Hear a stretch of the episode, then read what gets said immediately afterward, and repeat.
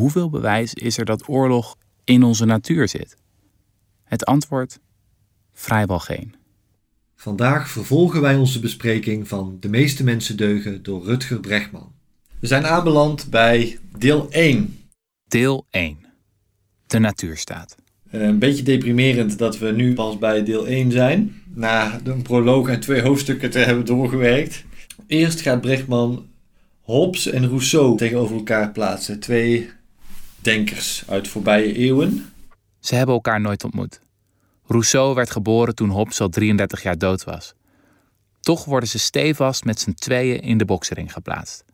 Dan zien we Hobbes in de ene hoek als pessimist die geloofde dat de mens van nature slecht is. Hij dacht dat alleen de beschaving ons kon redden van onze dierlijke instincten. Hij verstond onder beschaving wel een christelijke monarchie, wil ik daarbij zeggen. In de andere hoek staat Rousseau, de man die dacht dat we diep van binnen juist goed zijn. Rousseau geloofde dat de beschaving ons heeft verpest. Nou, ik denk dat Bregman wel terecht weergeeft dat Rousseau meende dat in de natuurstaat het allemaal heel gezellig was. Ja. Maar ook Rousseau was wel zo realistisch om te zien dat is een gepasseerd station, dat komt nooit meer terug. Dus hoe moeten we nu in onze maatschappij eh, zorgen voor een, een ordentelijke samenleving? En dat doen we met een contract sociaal. En ook Hobbes was voor een sociaal contract, niets anders. In die zin is de tegenstelling tussen die twee misschien iets minder dan Brechtman wil doen geloven. Maar ik vind niet dat Brechtman daar nou de boel heel erg verkeerd weergeeft. Ik denk dat je best kan zeggen, Hobbes had pessimistisch idee over wat er gebeurt in een toestand van eh, dat er geen staten zijn. En Rousseau heeft een optimistisch idee over.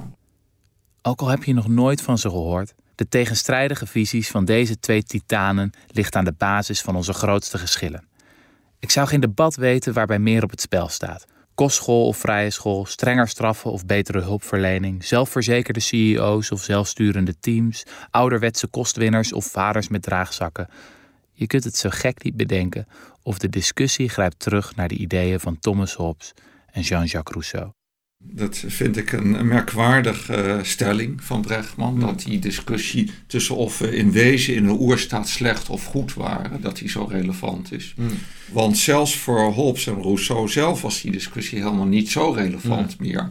Ja. Want ze zien allebei dat die oerstaat al lang voorbij is. En dat we iets moeten met hoe de maatschappij er nu uitziet. En ze kiezen allebei voor een staatsvorm. En voor ons is dat al helemaal niet meer relevant. De wereld zal nooit meer worden zoals in de natuurstaat. Ja. Met vele miljarden mensen. Hoe de mens was in de natuurstaat is niet zo belangrijk Nee.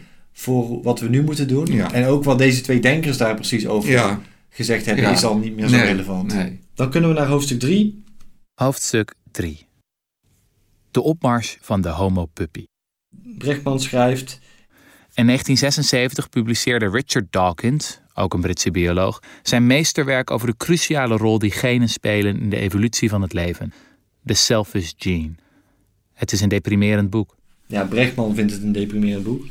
Wie de wereld wil verbeteren, schreef Dawkins, kan weinig hulp verwachten van de natuur.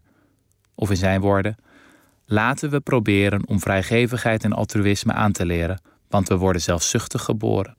Ik vind dit een eerlijker citaat dan die eerdere citaten die ik bekritiseerde. Wel vind ik dat Brechtman hier weer iets weglaat wat een ander licht werpt op hoe Dawkins er naar kijkt. Dawkins schrijft namelijk vlak voordat hij dat zinnetje schrijft dat Brechtman citeert. Like successful Chicago gangsters, our genes have survived, in some cases for millions of years in a highly competitive world. This entitles us to expect certain qualities in our genes. I shall argue that a predominant quality to be expected in a successful gene is ruthless selfishness. This gene selfishness will usually give rise to selfishness in individual behavior, usually. However, as we shall see, there are special circumstances in which a gene can achieve its own selfish goals best by fostering a limited form of altruism at the level of individual animals. Special and limited are important words in the last sentence. Much as we might wish to believe otherwise, universal love and the welfare of the species as a whole are concepts that simply do not make evolutionary sense. Dawkins laat ruimte voor beperkt altruïsme op het niveau van het individu. Niet op het niveau van het gen, maar wel op het niveau van het individu. Het boek heet ook The Selfish Gene en niet The Selfish Individual. Ja. Dan nog is hij natuurlijk minder vrolijk over de menselijke natuur dan Brechtman. Ja. Maar hij plaatst er een belangrijke kanttekening bij die Brechtman weglaat. Ja, ik, ik wilde er nog iets aan Hmm. toevoegen. Wat van belangrijk is, is Dawkins een, een bioloog is, eh, die het niet speciaal voor de mens heeft, Ja, maar over de hele levende Ja. natuur. Dus eh, Dawkins die betoogt dat in de hele levende natuur die genen proberen zichzelf voor te zetten. ja? En, ehm, en natuurlijk zal het zo zijn dat er eh, soms dan een vorm van samenwerking voordelig is, omdat de individuen dan, die, die, die samenwerken, ook een grotere overlevingskans hebben. ja. Dat gaat bijvoorbeeld orka's die samen een zeehond aanvallen, olifanten werken ook samen en mensen kunnen ook samenwerken. En natuurlijk is het zo, borduur ik even voort, maar ik denk wel consistent met voortbordurend op Dawkins, Hmm. is het zo omdat mensen in staat zijn tot een hogere organisatiegraad dan andere dieren, Mhm. dat eh, samenwerking een heel eh, succesvolle manier kan zijn, of laat ik zeggen, een heel gelukkig huwelijk kan zijn met egoïsme en ervoor zorgen dat mijn genen blijven voortbestaan. Ja. Zo somber is het allemaal niet. Nee, en zelfs Dawkins laat nog ruimte voor altruïsme. En met altruïsme, dat definieert hij op een andere plek in het boek, Hmm. bedoelt hij niet samenwerking die ook in het belang is van de individuen. Hij bedoelt met altruïsme dat een individu iets doet waarmee hij een ander individu helpt. Ja. Dus de overlevingskans van een ander Ja. individu vergroot ten koste van de Ja, eigen overlevingskans. En zelfs daar laat. Dawkins nog beperkt ruimte voor. ja, En dat laat Brechtman allemaal weg. ja. Daarbij wil ik nog zeggen dat Dawkins hier, net als de door Brechtman eerder aangehaalde Gerbner, zegt: laten we vooral veel aandacht besteden aan dingen aanleren. Hè? Dus het is niet helemaal hetzelfde als de verhalen die we elkaar vertellen, maar het zit wel in datzelfde gebied. Daarover moet Brechtman het eigenlijk met hem eens zijn. Ja. Van, hè, laten we onszelf die positieve dingen aanleren. Alleen waar Brechtman het dan niet mee eens is, is dat tweede deel. Want we worden zelfzuchtig geboren. Brechtman wil ook dat nog gaan ontkrachten. Dat is ook waar het boek nu de komende hoofdstukken over zal gaan.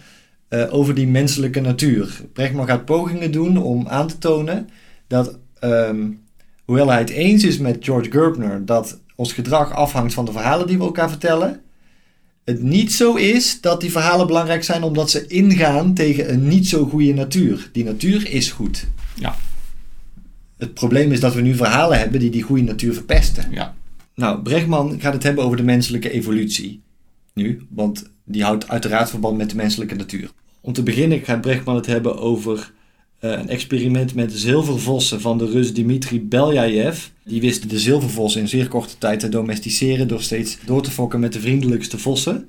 Naar aanleiding daarvan ontstond volgens Brechtman het idee dat dat domesticatieproces, dat dus met die zilvervossen zo eenvoudig uit te voeren was en dat de mens ook al had uitgevoerd met natuurlijk de hond, de kat en vee, dat dat misschien ook met de mens zelf is gebeurd. Brechtman schrijft Twee jaar nadat Richard Dawkins zijn bestseller over zelfzuchtige genen had gepubliceerd en concludeerde dat mensen egoïstisch worden geboren, kwam een onbekende Rus met een totaal andere theorie.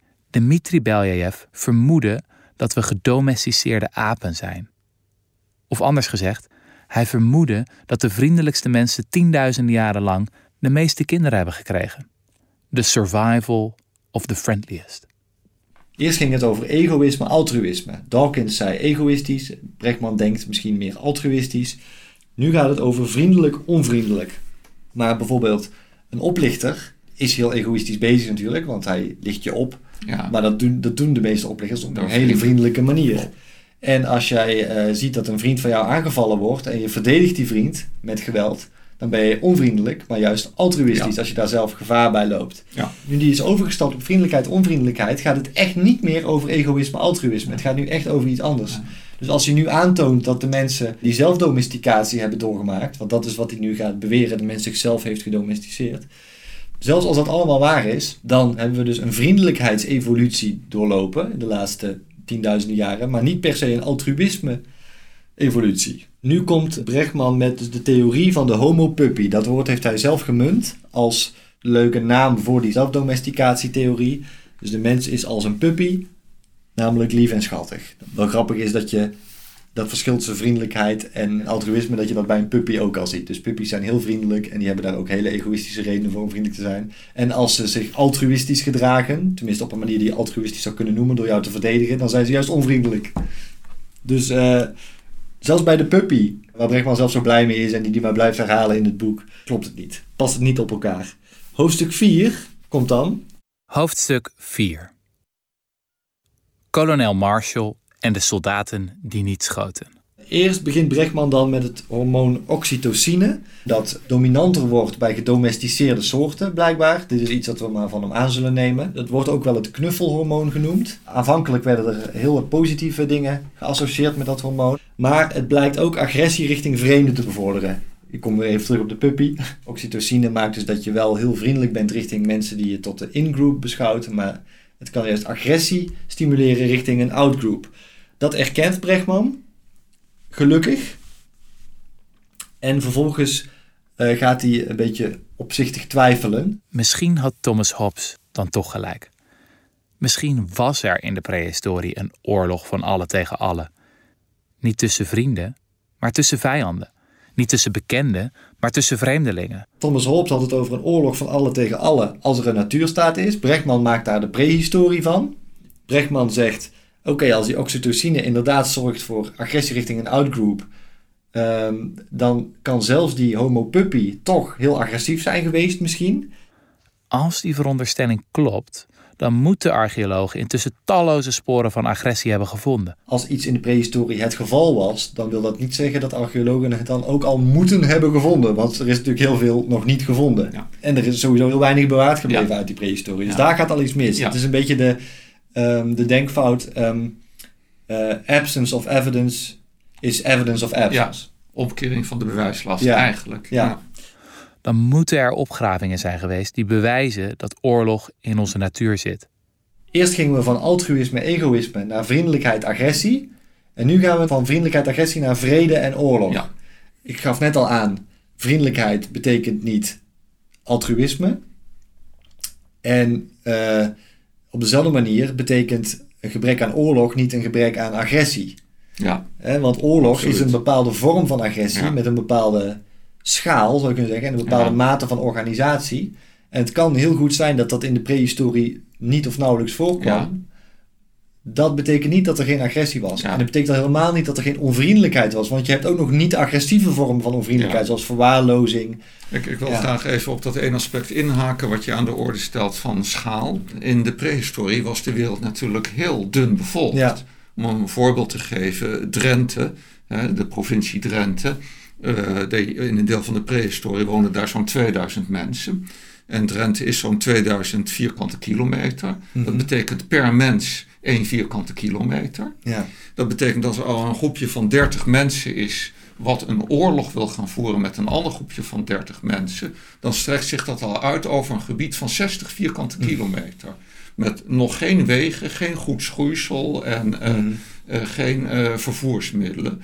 Dus in de strijd om bestaan had je al je handen vol aan het verkrijgen van eten enzovoort om dan helemaal een oorlog te gaan voeren met een groepje andere mensen, ja. dat zal niet zoveel voorgekomen zijn. Nee, want oorlog is eigenlijk een instituut waar je legers voor nodig hebt, grotere eenheden die elkaar te lijf gaan. En als er heel weinig bewijsmateriaal is van oorlog in de prehistorie, zou mij dat niet verbazen. Ik denk dat er ook veel minder oorlog gevoerd was, voortvloeiend uit de feitelijke situatie van toen.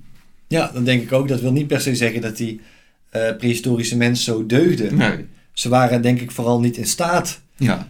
tot oorlog. Ja. En het was niet uh, in hun belang om oorlogen te gaan voeren. Dat wil helemaal niet zeggen dat er op kleinere schaal niet volop agressie was. En meer dan er nu in onze samenleving is. Zou. En daar zijn ook aanwijzingen voor, daar kom ik nog op. En dan gaat Brechtman het hebben over hedendaagse jagersverzamelaars, namelijk de Koen San. Ja, Brechtman noemt ze gewoon de Koen. In 1959 publiceerde de antropologe Elizabeth Marshall Thomas een boek over het Koenvolk dat nog altijd leeft in de Kalahari-woestijn van Namibië.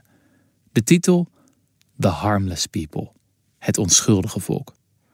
En ja, uit het onderzoek van Thomas en haar collega's bleek dat er heus wel eens wordt gevochten in de jungle of op de savanne. Maar die veldslagen bestaan hoogstens uit wat gescheld over en weer Af en toe wordt er een pijltje in de lucht geschoten, maar als één of twee krijgers gewond zijn, houdt iedereen het weer voor gezien. Zie je wel, zeiden die linkse types, Rousseau had gelijk. De oermens is een nobele wilde. Maar helaas voor de hippies begon het tegenbewijs zich al snel op te stapelen. In nauwkeurige onderzoek van latere antropologen bleek de killer-ape-theorie ook voor jagers en verzamelaars op te gaan. Zo zijn die rituele gevechten misschien onschuldig, maar de bloederige overvallen in het holst van de nacht, waarbij mannen, vrouwen en kinderen worden afgeslacht, komen toch wat minder sympathiek over. Ook de koen bleken bij nader inzien behoorlijk gewelddadig, als je ze maar lang genoeg in de gaten hield. En trouwens, het moordcijfer onder de koen vloog omlaag in de jaren 60 toen hun land onder staatscontrole kwam. Lees, toen de Leviathan van Hobbes kwam, met zijn politieagenten en cipiers. Dit laatste wat Brechtman schrijft over de Koen, dus dat negatieve, dat is in overeenstemming met wat ik heb gelezen in het boek Six Societies van Robert B. Edgerton. Brechtman gaat later nog wat positieve dingen over de Koen San zeggen, maar hij gaat dit niet ontkrachten. Mhm. En dat is de truc die hij uithaalt met dit specifieke volk. Dan schrijft Brechtman. En dit was nog maar het begin.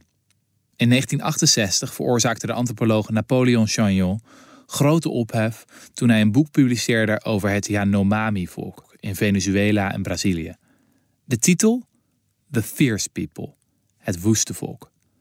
Chagnon beschreef de chronische staat van oorlogvoering waarin deze mensen verkeerden.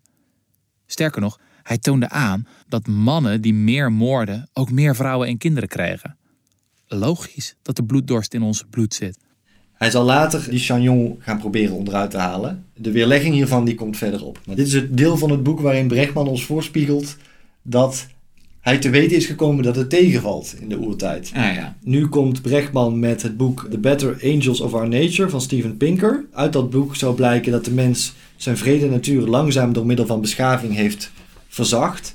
Daarmee vindt Brechtman dat Pinker een soort vertegenwoordiger is van de vernistheorie. Maar het is dan wel een hele dikke laag van is, want Pinker heeft het over een heel langdurig proces. Ehm, waarin dat gebeurd is en niet eh, iets wat pas sinds de verlichting een beetje begonnen is of zo. Dan komt het stuk over Samuel Marshall, naar wie het hoofdstuk is vernoemd. Mhm. Die ontdekte dat maar 15 tot 25 procent van de soldaten schiet in de strijd. Er is inderdaad veel bewijs voor de stelling dat een groot deel van de soldaten niet schiet. Dat blijkt uit verschillende onderzoeken, niet alleen die van Marshall. Ik vind wel dat Brechtman er heel makkelijk van uitgaat in dit hoofdstuk dat de reden voor het niet schieten is dat de soldaten fundamenteel deugen. Marshall zelf dacht dat de soldaten niet schoten omdat ze geconditioneerd waren door het leven in een burgermaatschappij waarin het doden van andere mensen wordt afgekeurd.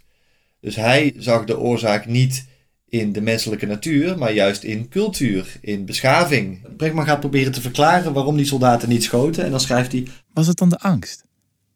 Ook niet. De niet vurende soldaten bleven op hun post en liepen minstens zoveel risico als de anderen.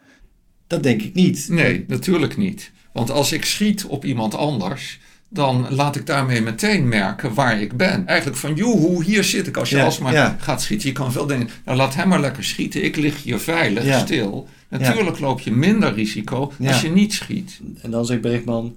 In de jaren na de Tweede Wereldoorlog groeide Samuel Marshall uit tot een van de belangrijkste historici van zijn generatie. Het Amerikaanse leger nam zijn conclusies bloedserieus. Tot op de dag van vandaag wordt zijn boek Man Against Fire verslonden op militaire academies. Dat geeft wel aan dat wat Brechtman ons hier nu vertelt niet zo revolutionair is. Hè? Als die Marshall al uitgroeide tot een van de belangrijkste historici van zijn generatie. Want het enige wat Brechtman hier doet is eigenlijk herhalen wat die Marshall heeft ontdekt. Ook hierbij weerspeelt dat de relevantie van die constatering van Brechtman maar heel erg betrekkelijk is.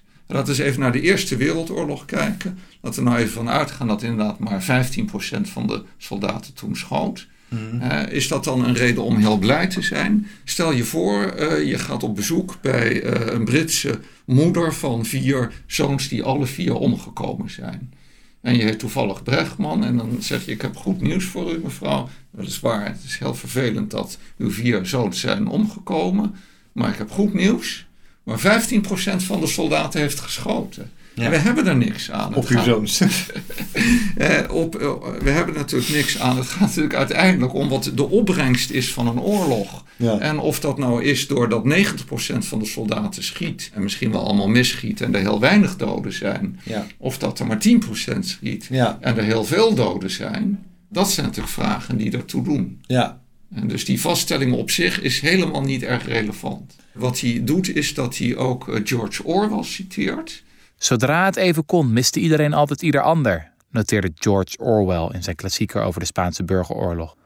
Natuurlijk vielen er wel slachtoffers in die oorlog, maar volgens Orwell hadden de meeste soldaten op de ziekenboeg zichzelf verwond. Per ongeluk.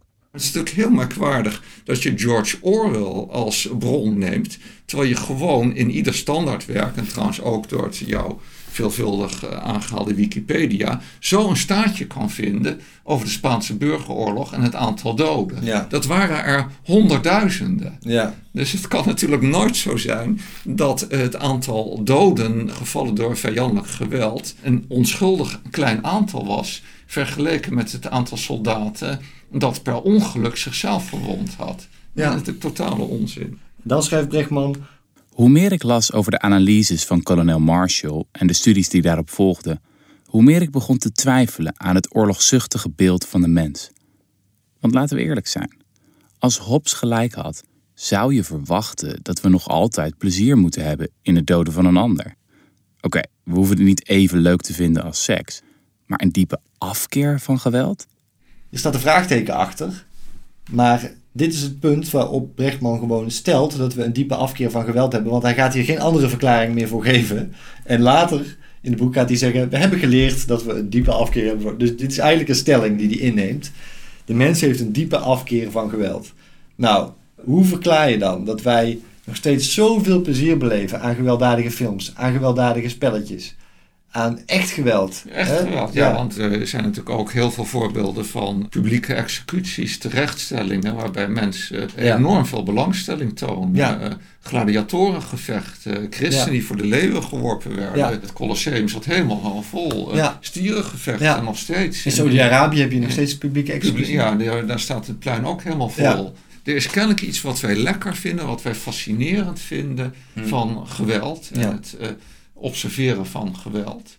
En inderdaad in schietspelletjes ook nog het simuleren van het zelf gewelddadig bezig zijn. Dat kan je niet zomaar allemaal uh, weggummen.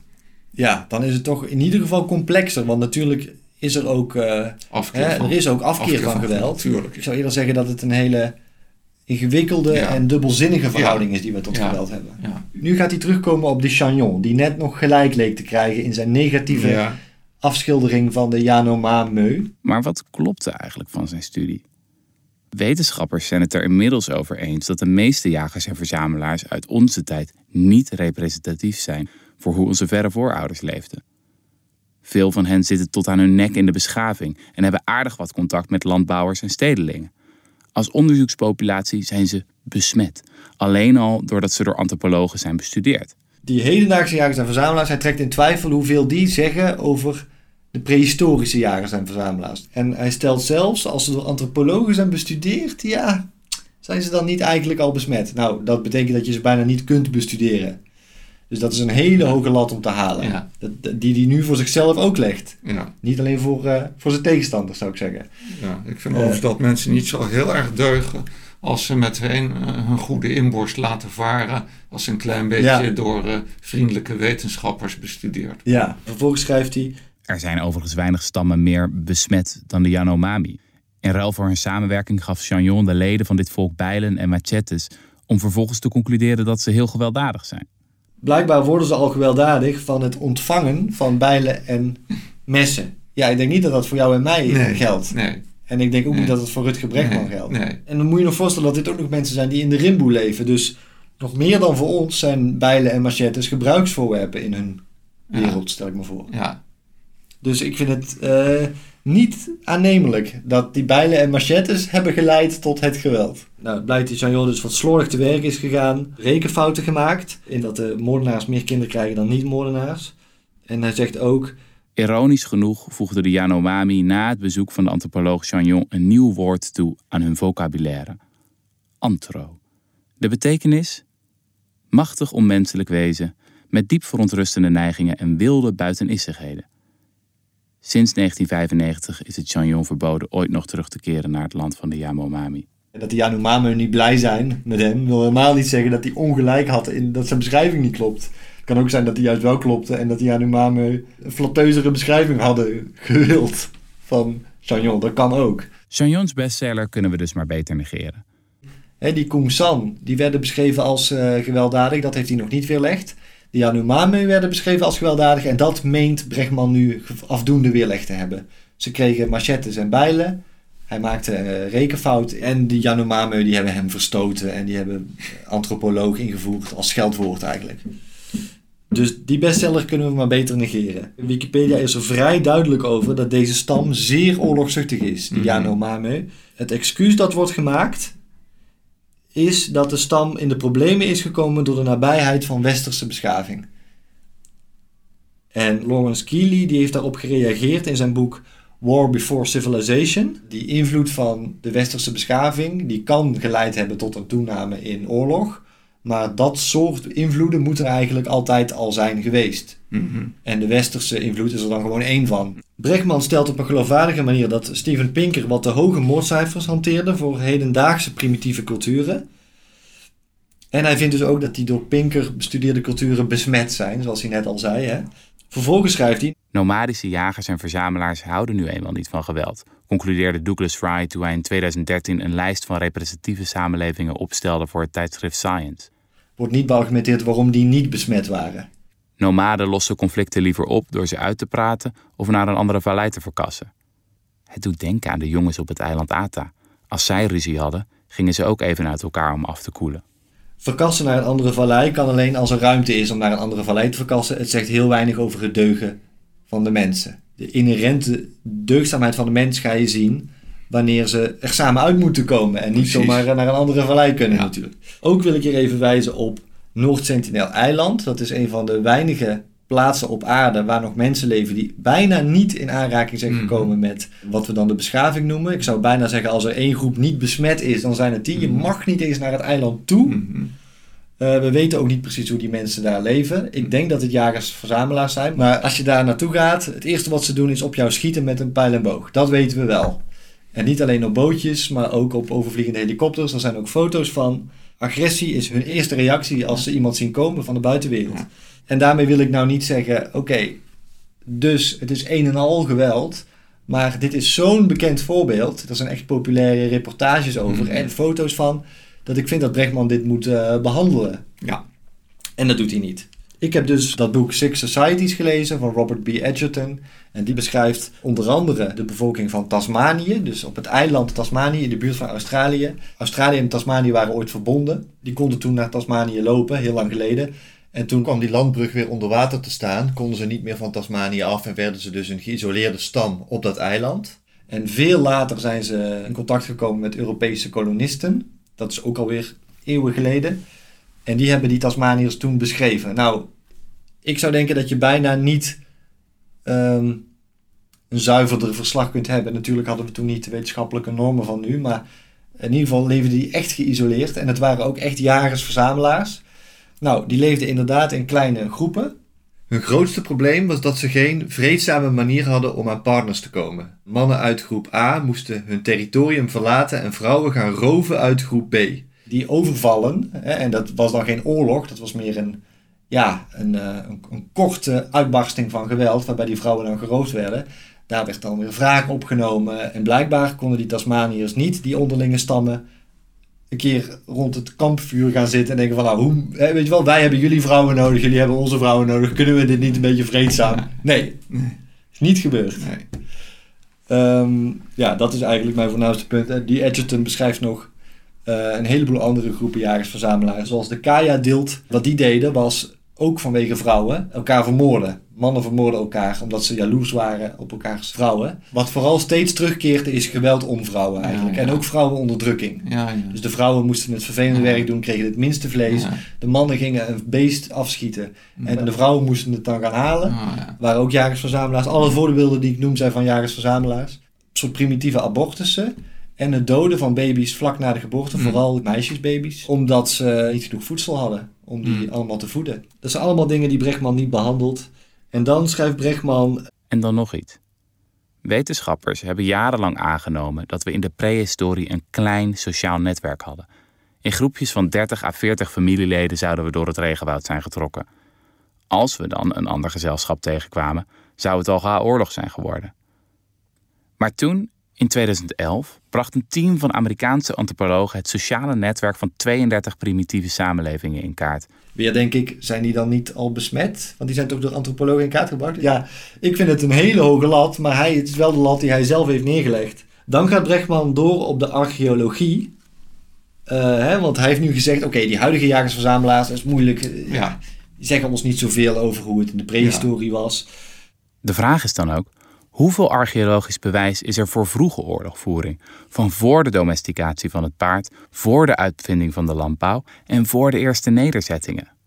Hoeveel bewijs is er dat oorlog in onze natuur zit? Het antwoord: vrijwel geen. Inmiddels zijn op 400 plekken ongeveer 3000 skeletten van de Homo sapiens gevonden die oud genoeg zijn om iets over de natuurstaat te vertellen. Wetenschappers die naar al deze opgravingen keken, vonden geen enkel overtuigend bewijs voor oorlog in de oertijd. Ik ben het met Brechtman eens dat er niet veel bewijs is voor oorlog in de oertijd als je het ziet als een grootschalig en langdurig gewapend conflict.